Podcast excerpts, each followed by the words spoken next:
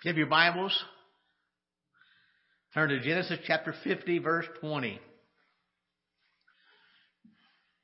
Dealing with bitterness is our topic again tonight.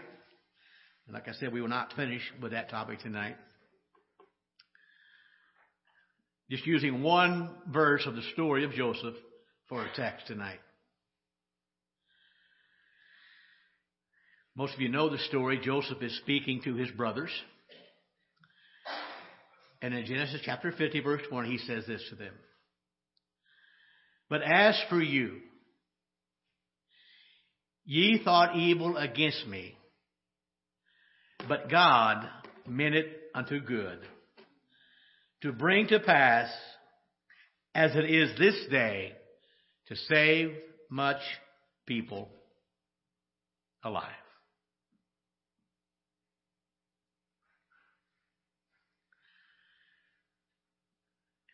We introduced this last week with the same thought I'm going to share tonight. In fact, if you were here in Sunday school, Paul said to Timothy and to us, all who live godly in Christ Jesus shall suffer persecution. Paul also said that in the latter days, perilous times are coming difficult, hard times. We live in a dangerous world. And whenever tragedy happens, Pam mentioned Joe and Julie Chalmers being in Turkey and what happened there with the earthquake, or anywhere else for that matter. We hear and we ask ourselves the what, the why, and the where. What does it mean why did whatever it is, why did that happen? And probably more particularly, why did it happen to me?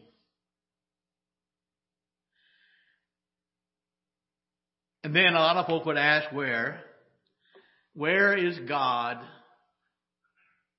in all of this? Probably the most difficult question is the why question. We read of tragedies almost every week mass murders, earthquakes, some kind of disaster. Somehow we know deep down inside things like that should not happen. But they do.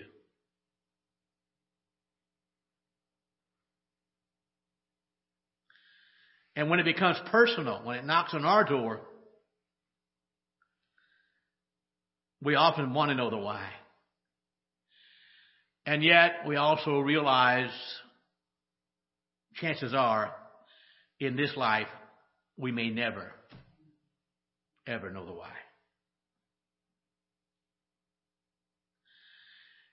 And I want to say early on tonight, when those things happen in our lives, we have to leave it in the hands and the heart of God. And I'm not sure which preacher years ago had said it, but it's good advice. Whenever we don't see the hand of God, trust the heart of God. We can always trust the heart of God. And we ask, Lord, where are you in all of this? And the problem is, even as Christians, I'm convinced that Satan wants us to come to a place in our lives where we doubt God. Lord, couldn't you, couldn't you not have prevented this? And we know he could have. So where are you in all of this? Now, by the way, if we are going to rise above these things in our life, in our world, we have to have the right perspective. And that doesn't come automatically. And we need to address those questions in a way that allows us to come up with a rational answer. A rational answer. And I want to say it, I said it last week, and I'll continue to preach this. That's why it has to come through a Christian world view. We have got to learn to see things through the lens of the Word of God. That is so, so vital.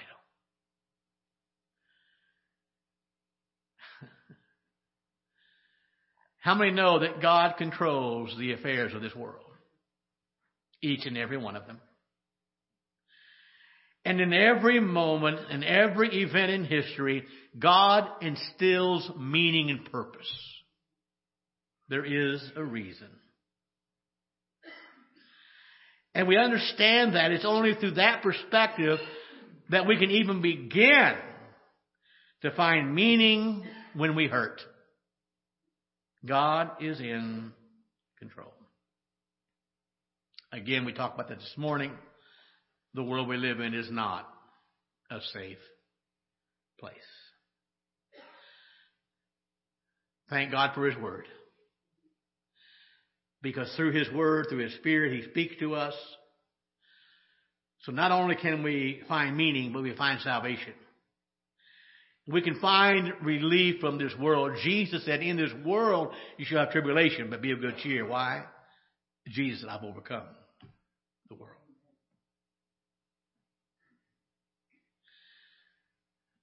I know I mentioned my dad often. I'm still praying for him. And by the way, thank you for praying for him. He is out of the hospital. I haven't talked to him yet, but pray for his soul.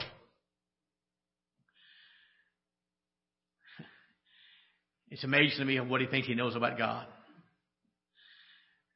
Everything that goes bad is God's fault from his perspective. And I can understand that he's not a Christian. I mean, if he reads the Bible, it's to find fault somewhere or to debate. But I want you, I believe tonight that a lot of Christians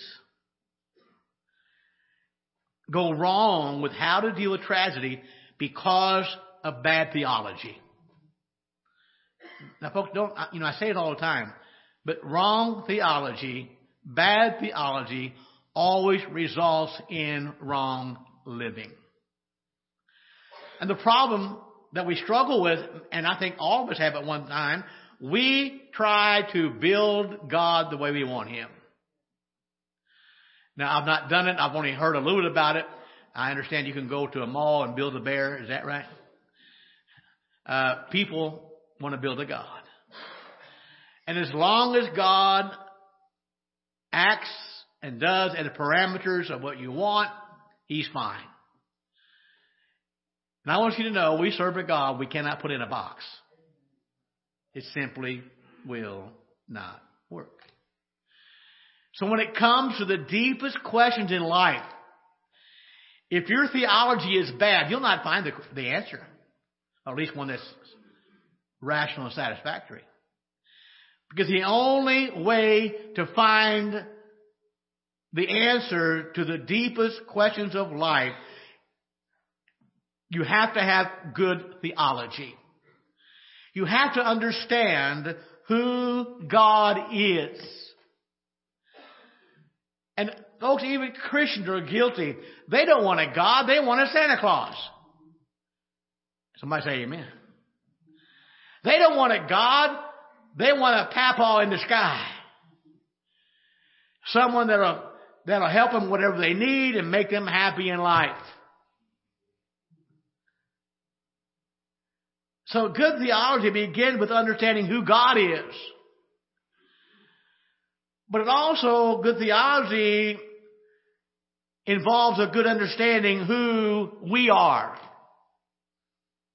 And friend, we are not God. We don't have all the answers. We'll be referring to Job in a few minutes tonight. But if you read the entire book of Job, there's an indication that Job thought he knew most of the answers until he came face to face with God. And Job says at the end of the book, I've said too much. I have said too much. So we have to understand who God is. We have to understand who we are. And we have to understand how God works in our world. And all of that is what good theology is. That's what good theology is all about. And when we understand who God is, we understand who we are, and we begin to understand how God works in our world, that will give us a framework on how we respond when tragedy hits our lives.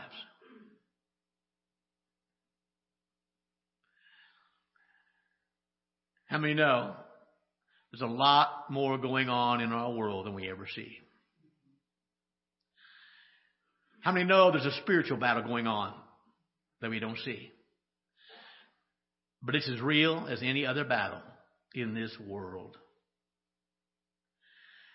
And no matter how much we think we understand, no matter how much we think we know, there's so much more we don't understand because we have limited vision. Seeing things that God, that we cannot see, only God sees. Now again, we try to conjure up a God that we like. And so, we don't want to believe this, but the fact of the matter is this. Whether we like it or not, oftentimes God will use adversity. He will use mistreatment to bring us where He wants us to be in our walk with Him. He is God. And trust me, no matter how much you think you see, it's far less than what God sees. No matter how much we think we know, it's far less than what God knows.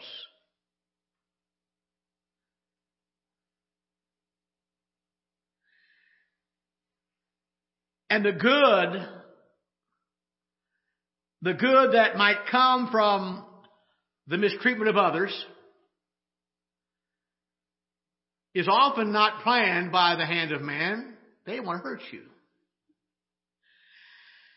Often not seen in advance. And the only way to see that good is through the eye of faith. Beginning with good theology about who God is, who we are, and how God works in our world. Make no mistake about it. God is always at work. He never slumbers and he never sleeps. He's working when we don't see him work. God is involved when we think nothing is happening. And oftentimes, the end result, which sometimes is not seen till years later,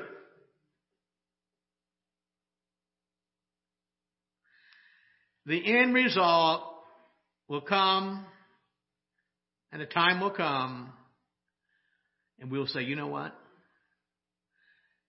It had to happen that way. We'll see it as something God allowed in our lives to promote our good and His glory. And we look back and we realize it had to happen that way. Enter Joseph. Think about this. I can't imagine. Here's a man, as a young boy, around the age of 17 years old, he had a dream. It wasn't a nightmare. It wasn't because he ate too much pizza. It was from God, and Joseph knew it.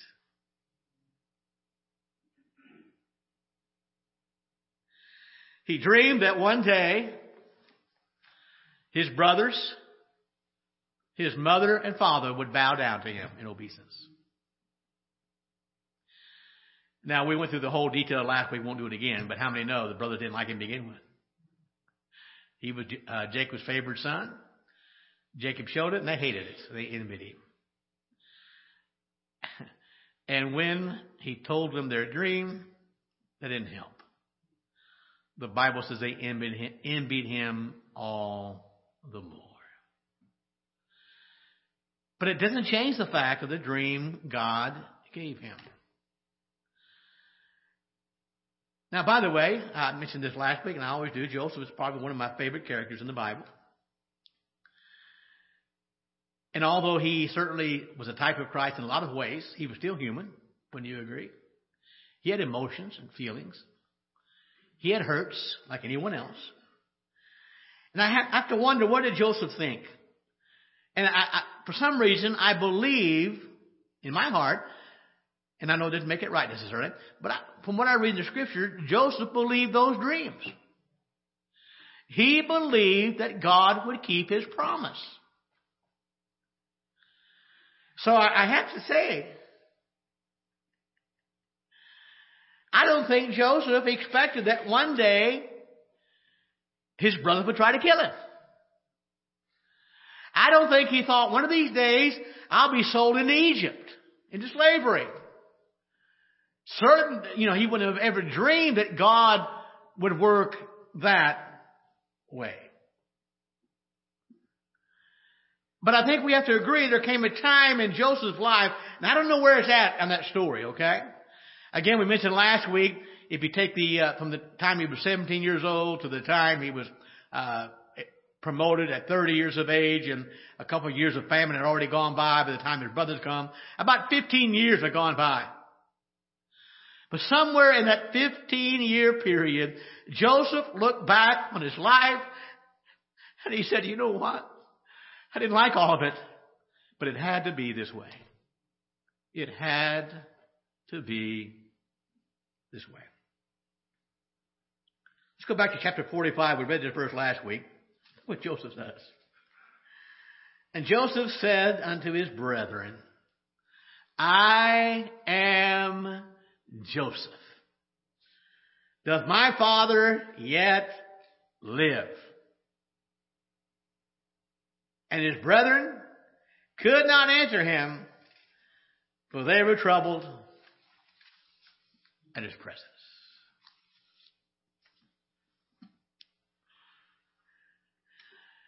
Now, let me bring you up to snuff here a little bit, just so you know. Joseph had put them through a test to see if they had changed their attitude. And in the previous verse before this, in the chapter before this, one of Jacob's sons, Judah, gives a compelling, a compelling plea to not keep Benjamin. And Joseph realized they're changing. And he couldn't take it anymore. And he commands everybody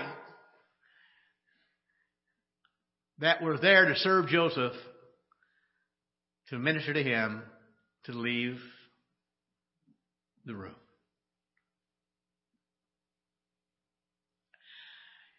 Can't imagine what those boys thought, those brothers. Can't imagine. But I think it's fair to, we would at least assume, or at least agree, if anyone had a right to be bitter, Joseph did.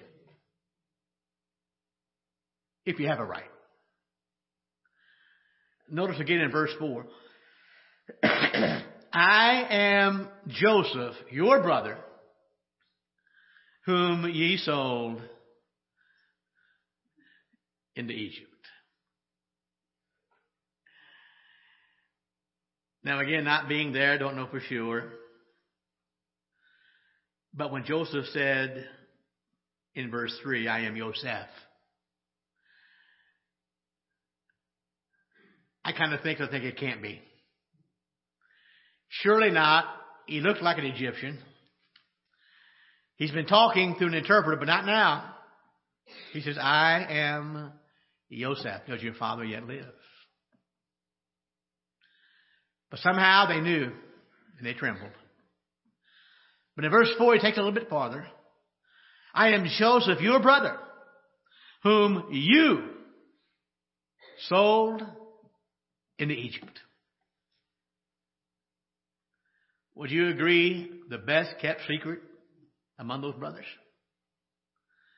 Only they knew, only Joseph knew, and only God knew.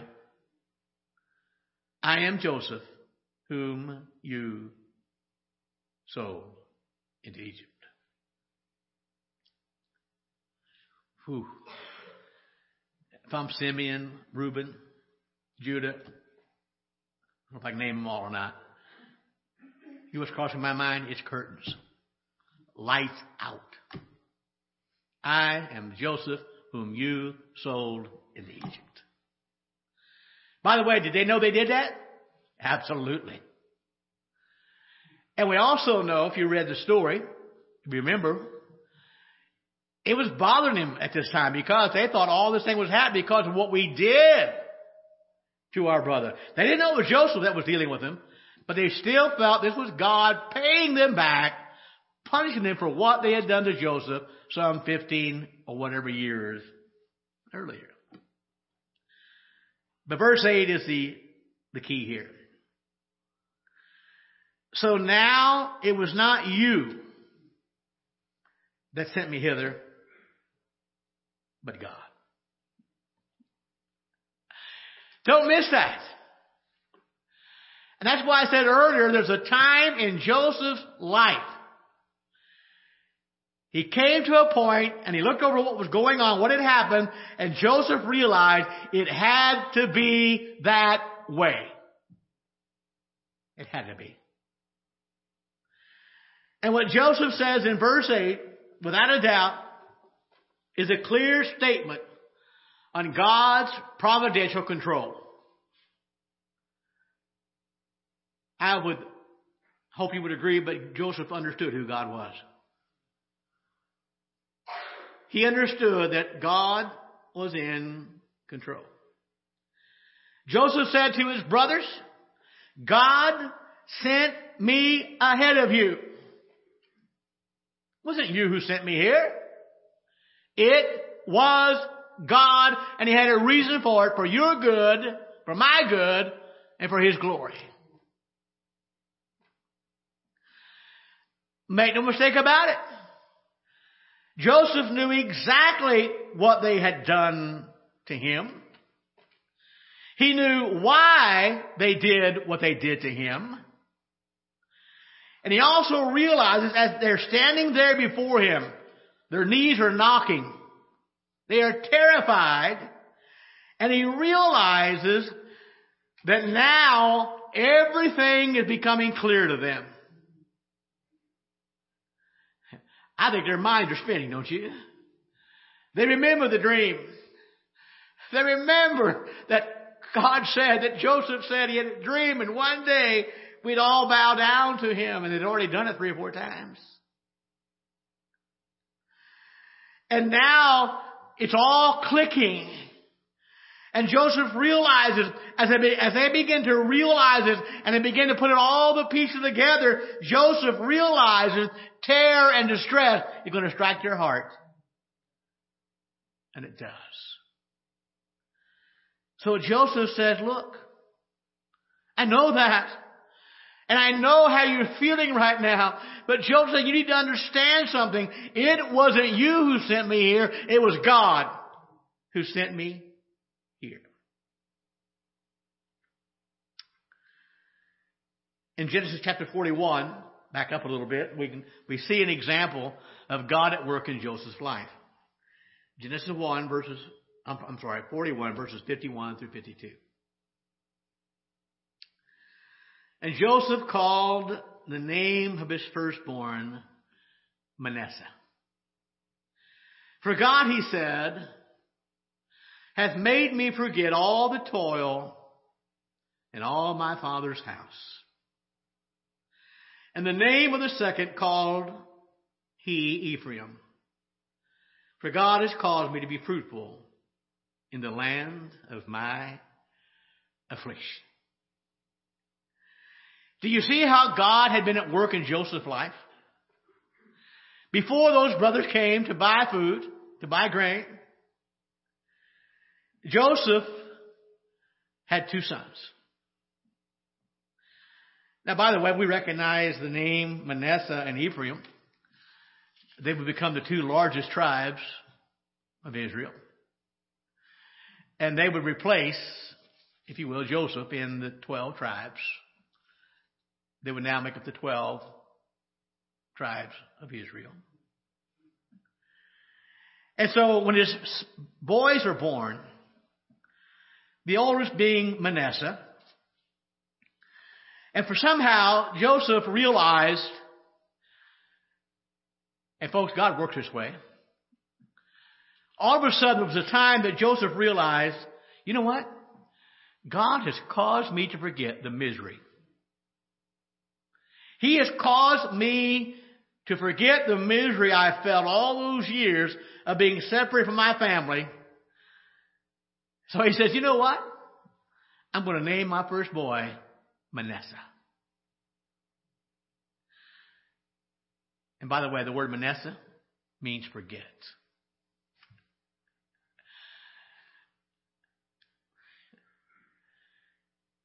Forget. But he also realized, now hear me, notice how God's work. He was sold into slavery. If you will, may I say, it was to be a land of affliction. But what did God do to him while he was there? He blessed him. And Joseph realized not only has God helped me to forget the heartache I went through, He's also allowed me to become fruitful in the land of Egypt, in a land that was supposed to be a land of affliction for me. So he named the firstborn son Manasseh, and he named the secondborn son Ephraim. And the word Ephraim means fruitful. Amen. Let me throw something in here tonight. Why do we work so hard remembering things we ought to forget? Amen. So, isn't that true? There are some things we just need to forget. I've had people tell me through the years, well, Pastor, you don't know what I went through. I can forgive, but I can never forget. Don't tell me that. God can cause you. Now, again, Joseph didn't forget the event. He forgot the pain. There's a big difference there. Now remember, there was absolutely no doubt, and Joseph confesses it there. God had removed the hurt. God had removed the anguish from the heart of Joseph, but Joseph hadn't forgotten what they had done. He knew what they did. And Joseph knew what they did. And he knew why they did what they did.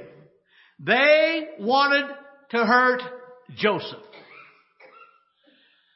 But at the same time, Joseph also realized and he knew that God allowed that to happen so that he would end up being ruler in Egypt. Nothing happens to us that doesn't happen first and pass through the fingers of God.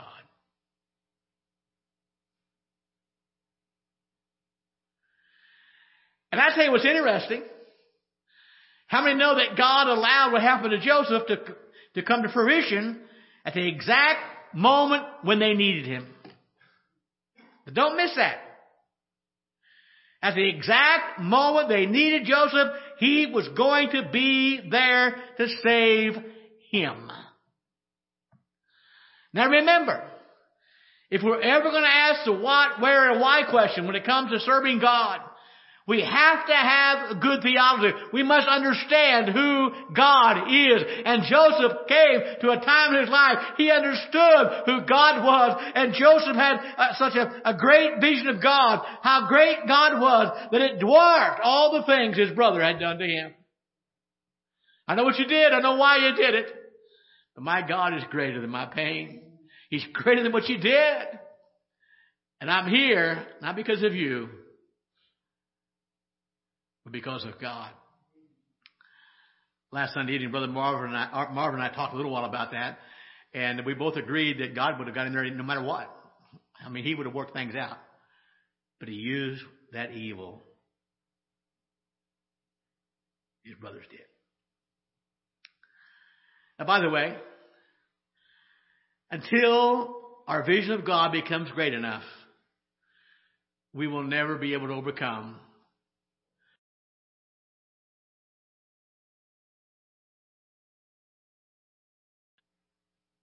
Never. We must have a right vision of God. Now think about this. Man, I told you we did earlier tonight, didn't I?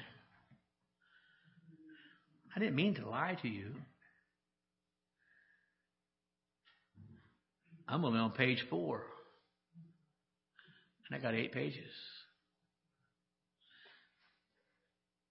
Quit laughing, Wayne. So, so how, how does God involve himself with evildoers?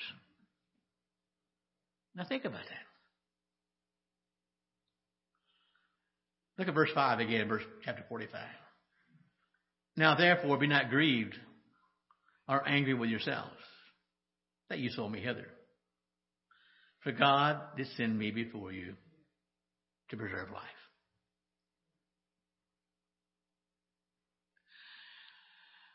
My prayer tonight, Lord, give me that kind of a vision of God. May my God be that big. May my vision of God be that clear. Joseph knew what they'd done. He knew why they did it. And yet he also realized that what they had done to him many years earlier put him in the right place at the right time to preserve life. And don't you know, Joseph said in his heart probably, it had to be this way. Well, I'm going to keep my promise. We can pick it up here next week. But I want you to know something tonight, folks. Our God is in control. He's bigger than any problem we may face, and He can heal any hurt in our lives.